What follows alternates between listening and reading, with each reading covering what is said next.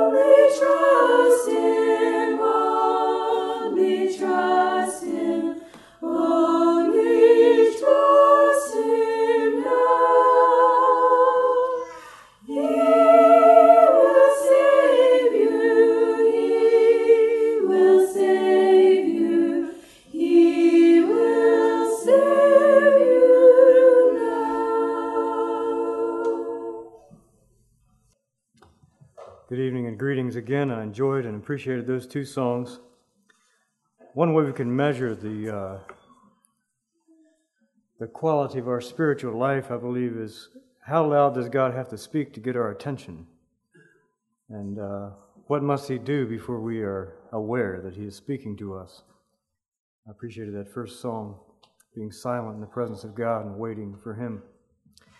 So, welcome again tonight, and especially welcome you young people. I uh, usually don't talk to young people be- specifically because uh, you young people are no different species than the rest of us, and the same truth would apply in all of our lives and all of our needs.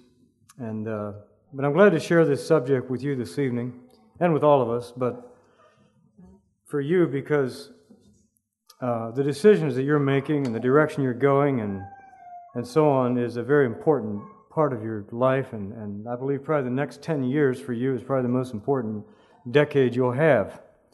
And uh, sometimes I think about trajectory, what that means. If you throw a stone through the air, you can mark, if you know the velocity and the direction and the speed, you can figure out where it's going to land and what arc it'll trace. Look on the back of a box of bullets, it often has there traced on there the, the trajectory these things are projected to do. And uh, it doesn't take much movement at the end of a gun barrel to make a big difference at 100 yards. And it doesn't take much difference in direction in the life of a teenager to make a big difference in 50 years. And uh, the next 10 years are years that habits become more entrenched. You know, the nearer to the end of our life we get, the less difference overall our choices will make. We can still make choices, but uh, our habits become entrenched. Our direction has been set. And uh, we thank God for, for uh, the possibility to repent and change and, and do things differently, but these are important years.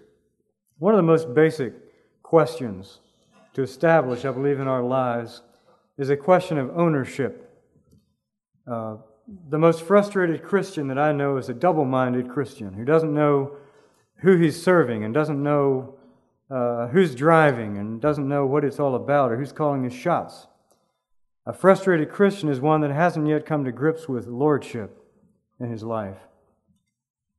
There was a wicked king in the Old Testament that came face to face with this question.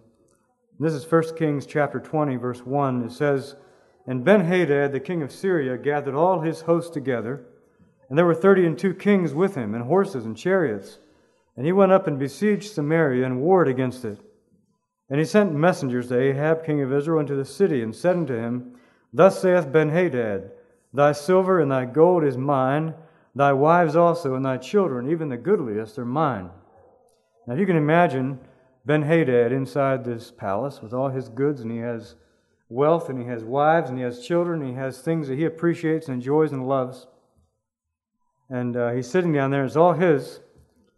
But there's a knock on the door, and Benhadad is outside the gate, and he. Uh, sends a message that all the things you think are yours are actually mine. Uh, that's the requirement. Your gold, your silver, your children, your wives are mine. Imagine that position. You're backed in a corner. There's no place to go. There's no resisting because he doesn't have the strength to resist such a, a command from an army outside the gate. And Ahab said in verse 4 The king of Israel answered and said, My lord, O king, according to thy saying, I am thine and all that I have. Now, that's a hard thing to say, but that's what Ahab said. That was, uh, those were good words, but they're coming from a position of imminent defeat. There was no way he could have answered differently that, at that point. I guess my question tonight is have we said those words? Have we said that to our Lord? Uh, there's a knock at our door, and we're surrounded with our life and our valuables and the things we find important. And fortunately for us, outside our gate is no cruel tyrant. There's no Ben Hadad out there. It's the Lord Jesus Christ Himself. And He's a loving master. He could break the door down, but He doesn't. He could force His way in, He doesn't. He just simply invites that if we open the gate, He'll come in and sup with us and we with Him. Ahab no, had no choice, but we do. We have a choice in this matter. And we can uh, make of our life basically what we want. In fact, most people get out of life what they hope for. They pick a course in life, a certain destiny, and a goal they have. Often their, their sense of direction points them to that goal and they'll find it. pick men. You, you can think of some. Uh, they end a long ways apart. Uh, I know one, I've heard of others. I heard of a man recently who uh, bought a farm to build a house. He demolished all the buildings and went over the whole farm and couldn't find a spot nice enough and perfect enough, so he bought an adjacent piece of property yet to put a house on because it was better than this farm he had just bought. And uh, he's a very conservative man. I, I met with Harold Kaufman not too long ago. He's been in Guatemala for a number of years. He's 90, practically 90. And I was in his bedroom. We had a little prayer meeting. Went back there in his room, and uh, in his room he had a table and a computer and a printer. He had a, a recliner where he slept, and he uh, had a few clothes in the closet, and that was about it. He has a place up in Wisconsin that his uh, all his goods are stored. He has the rent paid ahead, the electric paid ahead. And when he dies, there will be no big sale. There will be no large estate uh, to deal with. Uh, these people are miles apart. But our goals are going to be reflected in our ultimate destiny and the way we deal with this question.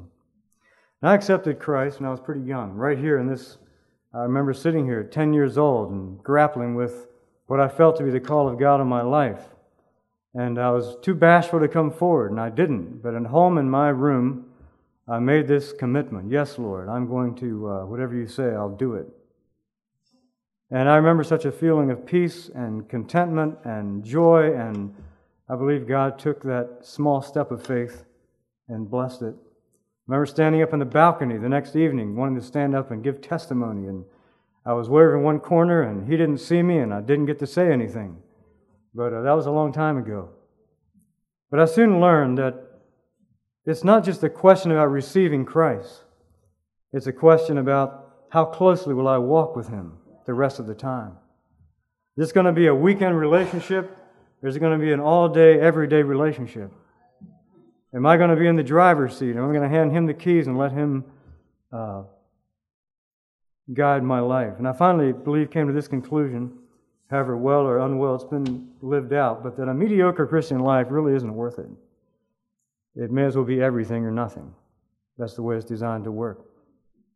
And I wonder tonight if you have faced that question, if you have given that answer. And uh, we need to remind ourselves we're bought with a price. We're not the servants of men, we are bought by the Lord Jesus. And these decisions of what my life will reflect and the direction I want to go is, is not only my question, it's a question of, of lordship and what he has to say about my life. Jesus' work on Calvary was an expensive transaction. We didn't get to talk about that much this week, but the wounds that he took, and the hatred that he bore, and the death that he died, and not for himself. This is for others' guilt and others' sins, others' benefit, others' redemption. And he did it for us. And the result of that transaction was this basis, this foundation upon which we can become right with God uh, through faith, through what he did. We call it salvation, and it is. We call it free, and it is free for us, but it wasn't free and it wasn't cheap for him. Now, Paul looked at that cross in 2 Corinthians 5, 2 Corinthians 5, verses 14 and 15, and concludes this that if it cost him something, this is going to cost me something too. In 2 Corinthians 5:14 he says, "For the love of Christ constraineth us, because we thus judge that if one died for all, then we're all dead. And that he died for all, that they which live should not henceforth live unto themselves, but unto him which died for them and rose again. Did you catch the logic in those two verses? There's some clear logic here in these verses. In the beginning stages of the Iraq War, I believe, this young man from Meadville, Pennsylvania, maybe you knew them, I don't know if you did. His name was Ross McGinnis, and he was a soldier in Iraq. And he and a few other guys were in this Humvee or some kind of large vehicle, and a hand grenade fell through the opening in the roof and landed there in the middle of them.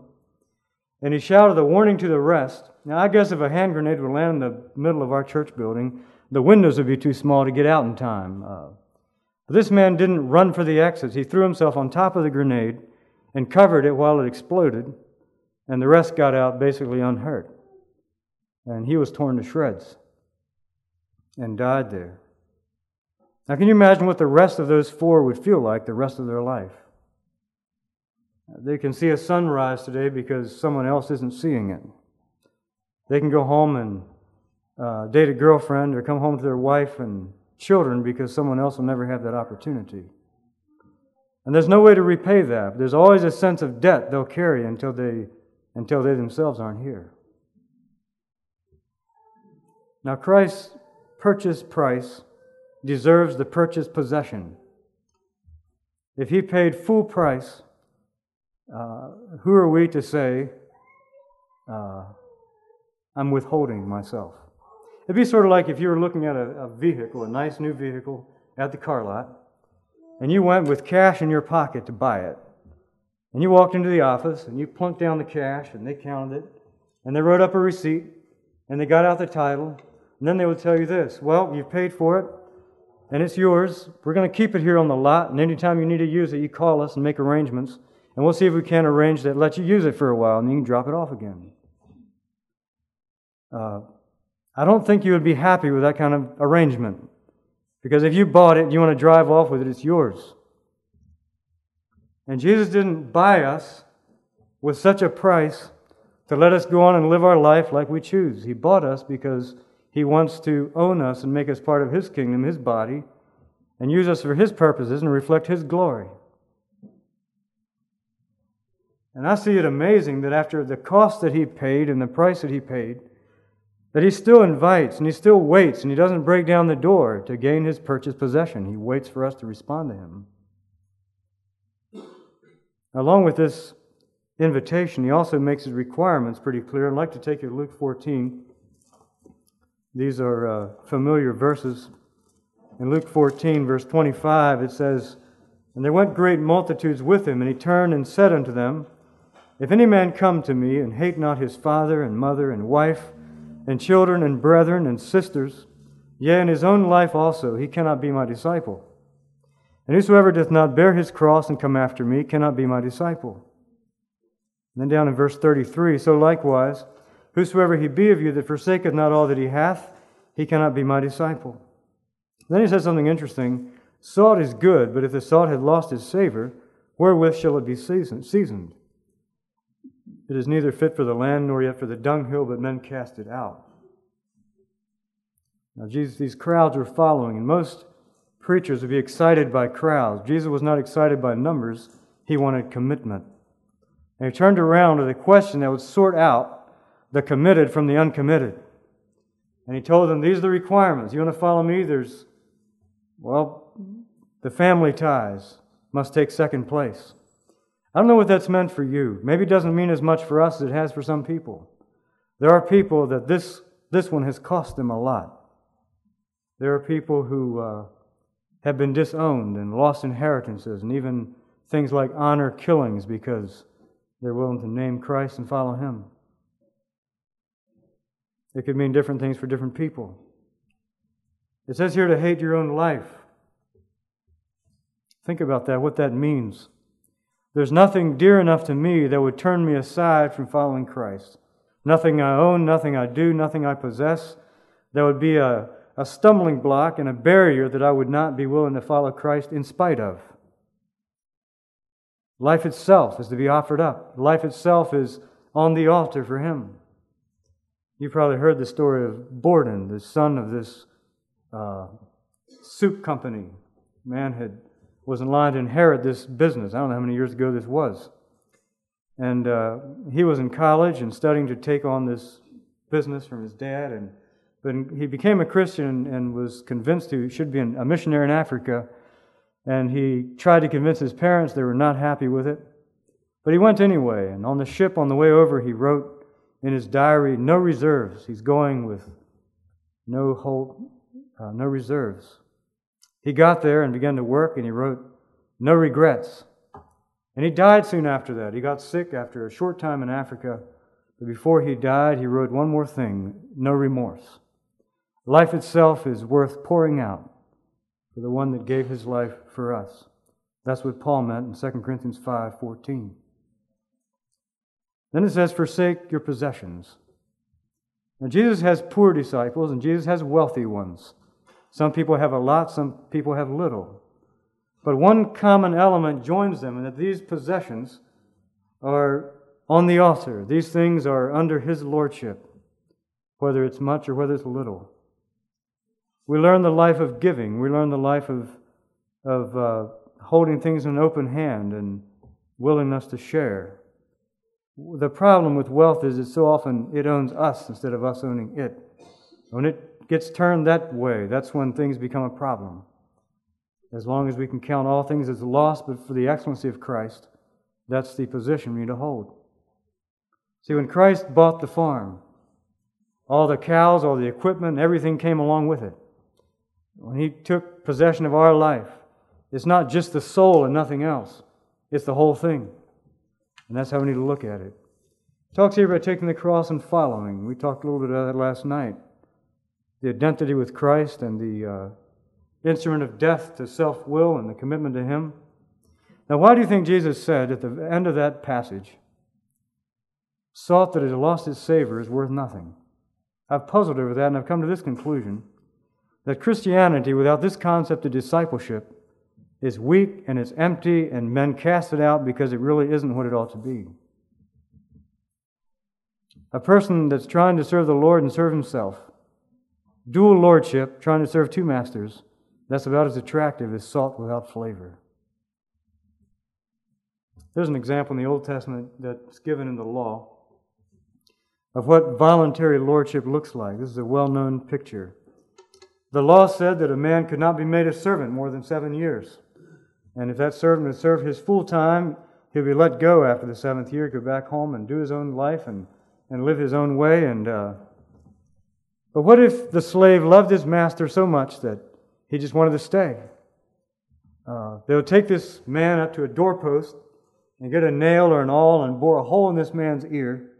And the rest of his life, this hole would prove that he has given himself voluntarily to a master. And basically, that hole was saying, I would rather live a slave for my master than live for myself without him. And that's a picture of discipleship. We would rather serve the Lord for love than go and do my own thing without him. Uh, some people would look at that requirement here in, in Luke 15 and say that's a high standard. That, that costs a lot. Uh, is it possible that he's not asking a bit much of us here to, uh, to take such a drastic position. It's a high cost. I really don't think that Jesus would have done anything less for us uh, than he's asking. I don't think he ever asks of us something that he has not already done for us. The only thing we can respond to the Lord is out of what he's already done for us anyway. We can't, uh, we can't best him in any, any love. I believe we love out of his own love. I'd like to show you something in Hebrews chapter 10 uh, a couple of verses that show me a little bit how Jesus lived his life.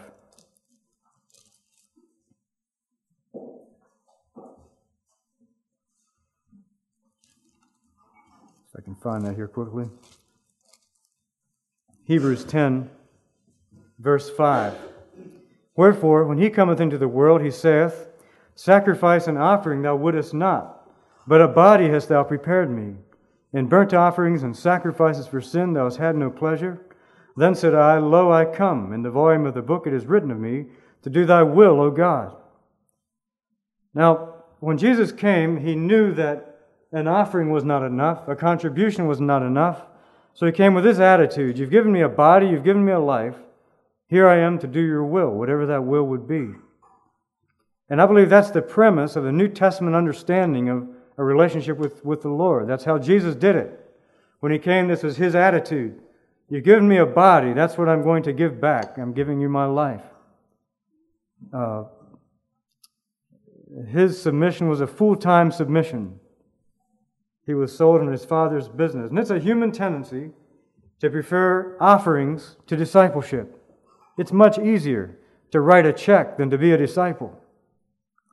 It's so much easier to give something instead of giving myself. That's not how Jesus did it. I don't believe Jesus had any agenda beyond what the Father had willed for his life. I, he, was, uh, he was here to do the Father's will, carry out the Father's business. I don't believe fun motivated his life. and his decisions and his choices. He lived that purpose in mind. Now, you might look at that and say, what a boring life. If our highest calling and our deepest goal was to do the will of God, that, that sounds sort of limited, doesn't it? We would say, what a boring existence. I talked to a young man one time, and we were speaking. I forget how we got on the conversation. There's a verse in, in John chapter 17, I think, that makes, makes it clear that God loves us in the same way He loves His Son Jesus. There's a verse there that says that. We were talking about what a wonderful thing this is that, that how is it that God could love us in the same way that He loved His own Son? And, uh, and he answered this way He said, Yeah, and He never let His Son get married, and He killed him on the cross. Uh, as if to say, the person that gives his life to the Lord fully is going to have his life ruined. He's going to get something second best. And uh, it's not going to go very well. And that's sort of the attitude he had. I, the underlying thought there is if I yield my life to God, He's going to ruin it and make me unhappy. Do we think this way? Uh, there's another verse in Hebrews in 1 9. Uh, I'd like to show you this about Jesus. Thou hast loved righteousness and hated iniquity. Therefore, God, even thy God, hath anointed thee with the oil of gladness above thy fellows. In spite of the fact that Jesus was yielded so completely, there's a cause and effect here because you loved righteousness and you hated iniquity. God has dumped on your head more oil of joy than anyone else has ever had. Which basically, I believe, is saying that Jesus is the happiest man that ever lived.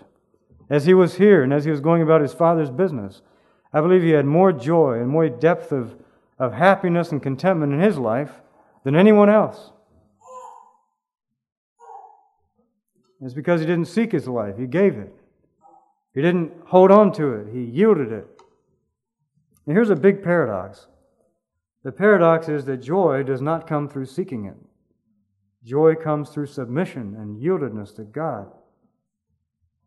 If you lose something by force, that's painful. If you give it voluntarily, that's joyful.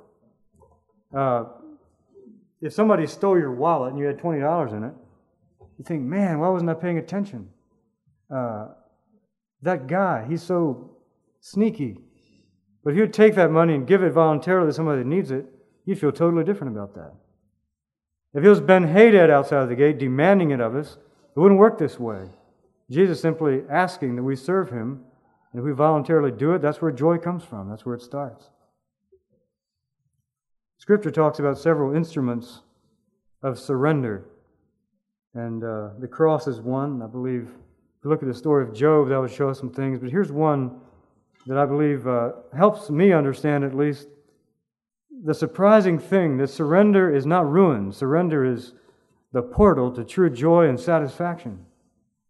And I'd like to talk about that a little bit this evening. Think about an altar for a little bit. In the Old Testament, it was a platform. I don't know how high they built them, either made of stone or of earth. And that altar served but one purpose. That was so that I, as a Israelite, could have brought something of value to me and just watched it go up in smoke before the Lord. There was different kinds of offerings. Some were eaten, some were not, some were burned, some were given parted to the priest. There's different ways of doing it. And I might bring the best bull I have or the best lamb I have and lay it there and watch it just turn into smoke. And uh, it's not good for anything anymore. Not good for eating, not good for uh, selling, not good for breeding stock. It's not even good for me to go out in the pasture and look at it because it's a nice animal. It's not good for anything. And all of that simply to show the Lord that I am devoted, I'm serving you, and I love you, and I, I'm worshiping you. That was the point. Was a symbol of love. Now, Romans 12, 1. I beseech you, therefore, brethren, by the mercies of God, that ye present your bodies a living sacrifice, holy, acceptable unto God, which is your reasonable service. Now, living sacrifice is worth a lot more to God than a dead one. I guess he received blessing because of their obedience. But how much better Jesus' sacrifice? You didn't want an offering, you didn't want a gift, you didn't want a sacrifice, you wanted me. And that's the basis for his service to his Father. When I realize God's claim on my life, and maybe you've faced this question are you willing to say anywhere, uh, anyhow, and any when, I guess? Uh, questions about whatever the Lord might want of my life, I'm willing. That's a general commitment. And we should say that. We should come to the point of a general yieldedness in our life to Him. That's very general. But then something specific comes along. And He says, shows us, convicts us, what about this thing right here? And uh, maybe you've faced that. Uh, I've faced some. Your location, your hobby, your habit, your music. And because of that first general commitment, I said, Lord, I would do it. I just didn't know what it would, what it would be back then. But here's one specific thing. Because of my commitment and my willingness to go through it, then we do the specifics. We're willing to do that. There's several things here, about four, that I would see as necessary uses of an altar in our life. The first thing that I think that it, we need an altar for is to take care of unsanctified practices in our life. When we're born again, I wish the work would have been done 100% on the first day, but that's not how God does it. It's often an ongoing process. There's an initial cleansing. We come to the Lord, we confess our sin, we're forgiven, we're part of the kingdom, we're under His lordship, and there's changes in our life. But God doesn't do all the work the same day. It's probably too much to handle in one day for us. It's a lifelong process. It's a process of Him revealing something and I responding to it. And then walking and revealing something and I'm responding to it. The more I walk in the light, the more the light exposes and the closer to the Lord I can become and, and grow. And we tend to think this way. We think in terms of black and white and gray. And we understand up front that there are things that are definitely right, and there are things that are definitely wrong, and things that we just know belong in those two categories. But if you think like I always thought, there's this big gray area in the middle that doesn't really matter to God, and it's just neutral stuff, and we dump a lot of stuff in the middle. It's, it's sort of there, and we just sort of get along with it that way, and we don't think He cares much and uh, our reading material, our music, our habits, our spare time, our hobbies, dump all that in there and, and uh, enjoy life that way. But I learned something. The closer a person gets to the Lord, the more we realize that God cares about things that we didn't realize He cared about. And the closer we walk to the Lord, that gray area becomes smaller and smaller and smaller. And that doesn't mean there's things that you couldn't say are exactly right and exactly wrong. There's still things that I consider um, part of the enjoyment of life that doesn't. But I do think our life needs to be sanctified. And as we walk with the Lord, the sanctification happens. And when God brings these things up and points these things out, and we realize that I can't walk any further with God and this thing. Something's going to have to give. I have to choose one or the other. That's when we go back to the altar. Because we're surrendered and because we've already said yes, we say, Okay, Lord, you pointed it out. I agree. I don't understand it all, but it's yours. We walk with the Lord that way. The second thing that I think uh, the altar is valuable for is to deal with idolatry in our life.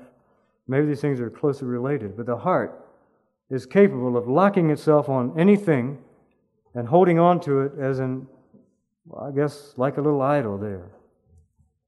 We think there's certain things I just couldn't be happy without. There's some things that I just couldn't get along without. It's a crutch, it's a source of maybe fulfillment of some type.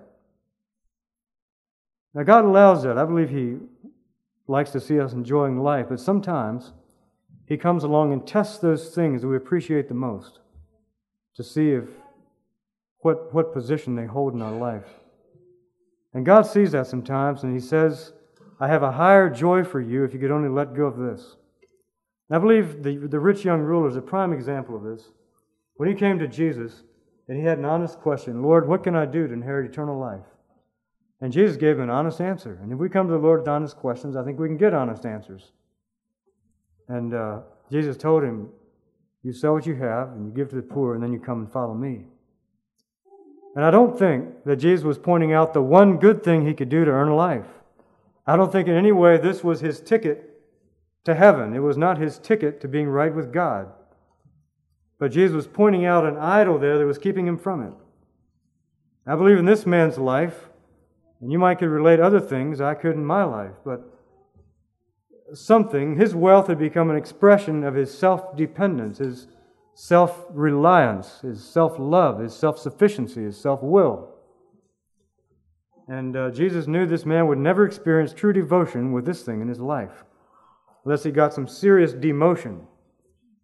And uh, this man's attitude was not in such that he could have taken care of it that easily.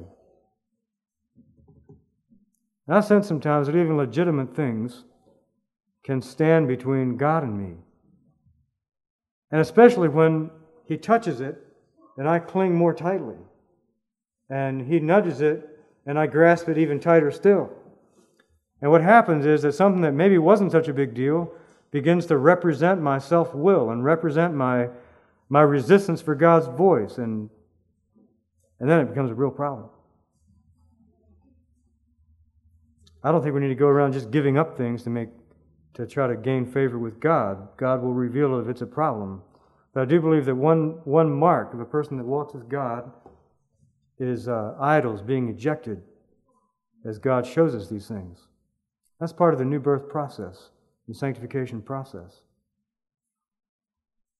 The third reason I believe altars are important is simply for a purpose of testing. We see that different times through Scripture.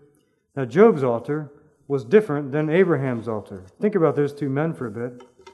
Job lost everything he had in one day, he had no say in the matter, no choice. Abraham was asked to give something up voluntarily.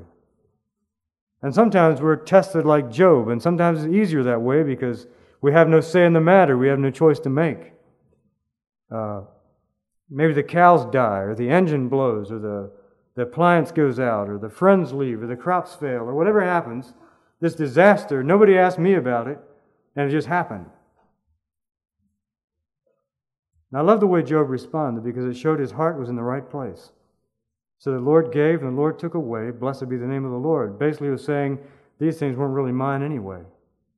And it doesn't, doesn't defeat my faith in Christ because they're not here. And sometimes we're tested like that. And uh, our attitude needs to be the same an altar attitude. I never really possessed it. It was given and it was mine because God gave it, but it's His right.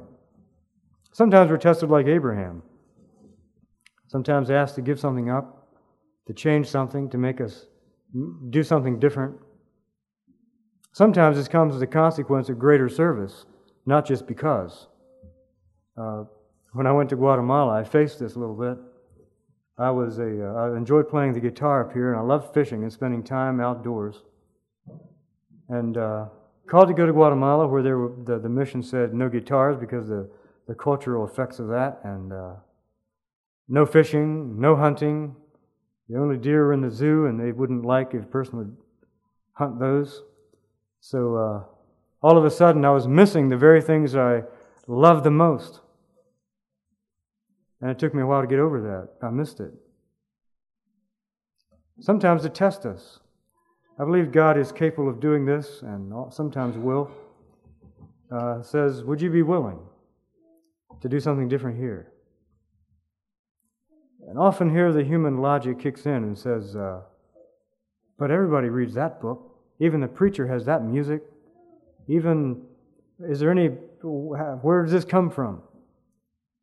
And uh, I would I would throw out a caution here. I I guess I tended to be a bit of a sensitive nature, and maybe I struggled with this more than others.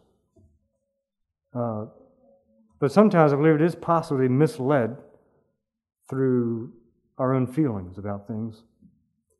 And uh, I believe the Pharisees invented expressions of, of uh, spirituality God never asked for. I think uh, it's valuable to think about this does the nudging persist in my life, or is it a passing whim? Uh, is there anything in Scripture that supports this? Uh, what would other mature brethren say if I would ask them about this? So we can gain some value and maybe some insight in our, our nudgings through the voice of the brotherhood here. I think that when God nudges things. Often he would love to bring us closer into a fellowship of brotherhood, not out into more independence.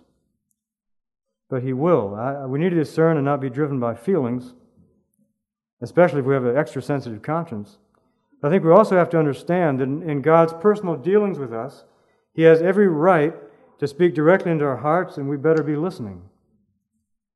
And God will often deal with us personally. We need to be hearing and be obedient to that.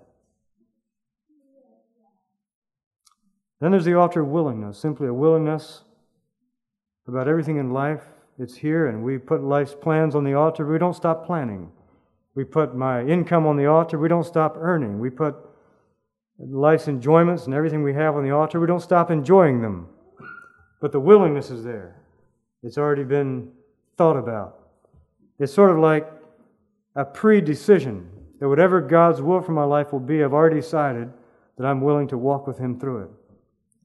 And there's no spiritual benefit, I guess, in making vows of austerity just because. I promise I will never eat ice cream again, or I promise I will never get married, or anything like that. It's simply commitment to walk with the Lord and accept circumstances that He brings into my life and keep following. Before we leave altars, I'd like to show you a principle that I've found to be true.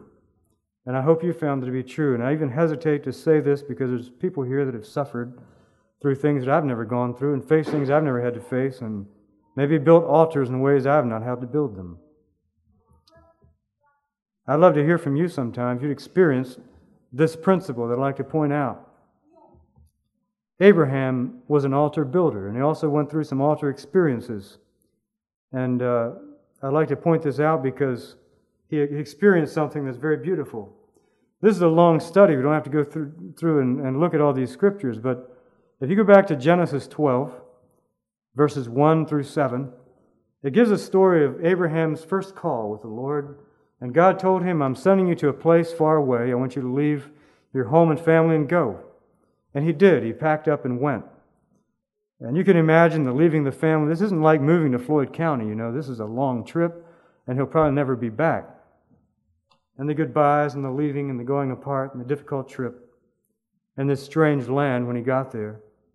When he arrived, it says the first thing he did in verse 7 was build an altar to the Lord. Now, he had an altar experience in the leaving, the saying yes to the Lord and saying no to what was comfortable and going away. That was the altar experience. When he got there, he built an altar and worshiping the Lord. And basically, what it shows me is that he's gotten there, he's arrived, and he's saying, Lord, I've done what you've said, I've come where you've called, and I'm here, I'm worshiping. I'm still worshiping and following you. He's yielded. In the next chapter, in Genesis 13, he faces another experience, different one this time. There's a famine in the land, and so he goes to Egypt. And he, I don't know how long he's in Egypt. When he comes back in chapter 13, he is wealthy and he has servants and cattle and gold and silver and many things. And it says he returned to the place of the altar that he had built before and he worshiped the Lord. And I believe he's still saying, Lord, you've blessed me. I am very wealthy, but I'm still here. I'm still surrendered. I'm still worshiping. And I'm here because uh, I want to keep on doing it that way. Then we have Genesis 13. Genesis 13, we have this disagreement between Lot and Abraham. They were both wealthy. Now, Abraham was a sent one, Lot was a tag along. Abraham had the promise, uh, Lot got some side benefits. And here they had this clash over the herdsmen and not enough space, and Abraham was very open. He said, Lot, you decide. We have the option of the plains down here, the mountains back here. Uh, you make your choice, I'll go the opposite direction. Let's separate. And here Lot uh, in his self advancement, took the best and left the heir of the land with the worst. And uh, Abraham left the best. He went out the other way, back to Mamre. And after that experience, he built another altar when he got to Mamre. He, uh, he watched Lot take the best of the land, he went over here and built an altar to the Lord and worshiped there. And it's sort of a symbolic thing, I see. You gave, you took away. I'm not sure what's going on, but I'm worshiping anyway. I'm here to do it. Then in Genesis 22, there's a big gap here between these two chapters. But in Genesis 22, Abraham is older. He was a 100 when Isaac was born. I don't know how old he is in this chapter. Abraham had waited for this child for 24 years, uh, prayed for him. And this story in Genesis 22 is a story of Abraham's hardest test. God spoke to him, and it seems like the next morning he was up and going. He didn't spend days and weeks agonizing and asking for signs and direction. He simply got up and went. He took his son, he took the wood, he took a knife, and went three days' journey to this Mount Moriah to sacrifice the most precious thing he had. And up on the, on the mountain, Abraham built his last altar. I don't see in Scripture they built another one afterwards. This is the last one he built. And he laid on the wood, and he laid on his son, and he raised the knife. Now, we need to understand something about sacrifices here and yieldedness. When God asks for something, he's not interested in the something as he is interested in us. Because what he's most after is not a thing, he wants a yielded will. And it was not Isaac being tested, it was Abraham being tested in this thing. Laying down his. I, I, I don't doubt he would have much rather given his own life than do what he was about to do with his son. And uh, it was symbolic. Lord, even now I'm willing. Now, Abraham's attitude was the same as Jesus' attitude. You're not after a thing, you're after a life. You've given me a body to serve you with, and here I am to do it. And all through life, Abraham, this is Abraham's experience a series of altar experiences and yieldedness and and giving things back to the Lord. Now, notice in his life three major altar experiences. He left home and family. He yielded the best of the land to somebody that didn't deserve it. Then he offered Isaac something more precious than his own life. But notice something else. After every altar experience, God met with him. Every time he gave something like that, every time he, he accepted the Lord's will in something, God met him there. After arriving in Canaan, God met with him and said, I'm going to give you all this land. You've obeyed, you've come, and I'm going to give you all this. After he left Lot in the best and built his altar in Mamre, God met with him. And it said, Walk the land up and down, all of it, it's all yours. And after surrendering Isaac, after he raised a knife, and God said, Whoa, stop. God said, Because you haven't withheld the very best you have, I'm giving you the land, I'm giving you descendants. Your descendants are going to be a blessing in all the earth. It's almost like God was saying, You gave your best to me, I'm going to give my best to you. And uh, here's, the, here's the principle. When I face an altar and I say yes to the Lord, God is there to meet me on the other side and walk with me from there on. And that's a principle that holds true, I believe, even now. Uh, another blessing another revelation, uh, a deeper understanding. And this is a life of beautiful surprises. We're willing to walk with the Lord and say yes. Uh, this is the nature of our God. We can't give back to God something He hasn't given us first. But even as we give back that which He has given to us, He meets us and gives us even more. It's a blessing. And I'm not talking just stuff and things and material blessings. This is giving us of Himself. I don't think God ever requires something of us that He does not replace with something deeper and sweeter and more joyful and more fulfilling than that thing that we were so hesitant to lay down. We need to be careful about this thing. Somebody told me one time, You said that if I would give something up, God would give me something better. And uh, that's not what I meant. What I meant to say was that as we yield of ourselves, God will fill that, and God will meet us and bless us, and uh, God will be there for us. We're not after a thing, we're after the presence and the blessing of God in our life. Sometimes God tests our weaknesses, the things that we hold dear and maybe struggle in, uh, things that are maybe approaching idol status, just to test our, our willingness. I remember a time in Guatemala when I had a set of books that I thought were pretty important, and God touched that. I remember some tapes I had that I thought were pretty good, and God touched that. And I remember building fires, and I remember going to the outhouse with some music and dropping them down there, and uh, even giving up the guitar and the uh, things that were difficult for me to give. But the result of that, what was it? It was simply a freshness and a deepening and a joy and a freedom that I hadn't experienced before as, as we said yes. I grew up a bit of a penny, penny pincher, I guess, uh, sort of tight with cash. And when I was in Guatemala as a VSer, our, our standard salary was $75 a month for spending money, which wasn't a lot. And some of the other VSers that were there would gripe and, nah, I can't wait for our next paycheck. I'm out of money. And I had two or three checks I hadn't even cashed yet. A Pepsi was a big investment for me back then. And, uh, but sometimes God comes and tests areas like that. See, the downside was I wasn't very generous with other people either. One night I got a call from another pastor about midnight. Can you help my son? He's on the way to the States, he's in Mexico, and the guide there is saying you've got to pay up a $1,000, I can't remember what it was, or else he's going to kill him. Not going to take him any further. Would you do it? Uh, I said, Well, I don't think I can. They want to support people going to the States illegally, but eh.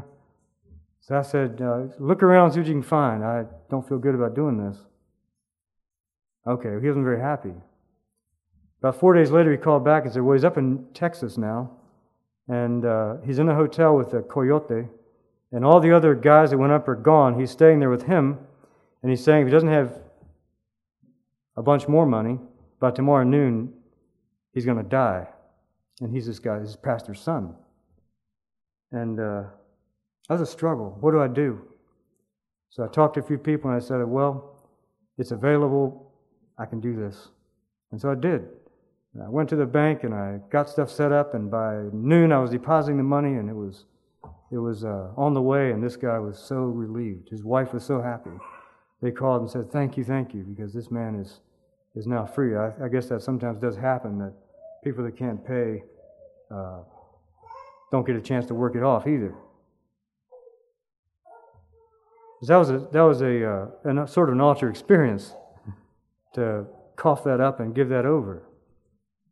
But about a year went by, and about the same time in the calendar, uh, gifts started coming back. And sources that I wasn't aware were even interested, and they came in, and when I totaled it up, it was almost the same amount that I'd given to this man a year before. He never, never came back and paid anything up, but God took care of it in other ways. And later, somebody else said, Is it true that you loaned so and so? I'd like to pay that back. Okay. And uh, God takes care of people. Would God do that again? Uh, not necessarily. But what He wants to show us is He's able to take care of us when we say yes. There's other examples of that. We don't have to go to personal details, but the materialistic person would say, Well, great, let's do it that way, and God will give me four times more. Uh, but that's not the point. The point is that God knows, God cares, and God can provide when we face altars and say yes. And uh, He doesn't promise us material gain, but He promises to be there for us and walk with us and give us the deep joy that He, he only can give. Now, I need to emphasize this as we close. It's wrong to think that if I surrender something to the Lord, that puts Him into debt with me. I can never put God into debt with me. Doesn't matter what I do or how much I yield of myself, I will always be God's debtor. Uh, you could go to the Amazon and you could bury your family one by one, you could die of snake bite, and you would still be in debt to God. He wouldn't be in debt to you. God still owes me nothing. All my life, he is the giver and I am the debtor. That's how life works. But the question to answer is simply that has the issue of lordship been established in our life? If he's standing outside our door saying, I've purchased you and I want possession of your life, that's the question. Withholding ourselves is a frustrating Christian experience. With, with him in charge, our life can be like salt and light and something beautiful. Without Him in charge, it's like salt without flavor. It's like something that's going to be cast out and useless. And probably the single greatest influence on the trajectory of our life is whether or not we can come to this issue and say, Yes, all that I have is thine, and live that way. Let's pray. Father, we bow before you this evening. thank you for showing us over and over that you do care and you do uh, take care of us. And even as you lead us through hard places, you have joy waiting for us. And there's deep things that we can learn about you. And, and in our walk with you, we can experience great satisfaction. If we've experienced uh, dissatisfaction, maybe confusion, and uh, things in our Christian life that shouldn't be there, I pray you could help us to know how to yield on these points and allow you full access to your purchased possession in our life. Bless this group of people, especially these young people, as they face life with choices to make. Pray that first of all, this can be established in their experience. We pray this in Jesus' name. Amen. Like saying just a verse of song with this question. If there's something in your life that you know symbolizes a resistance towards God's will, and you're going to say tonight, Yes, I've decided that it's not worth holding on and keeping God out. I invite you to respond just by standing and showing that you're, you're serious here. Does our chorus have a song to sing while we think about our situation? If you sense a need, just say, Yes, Lord. And it's between you and God.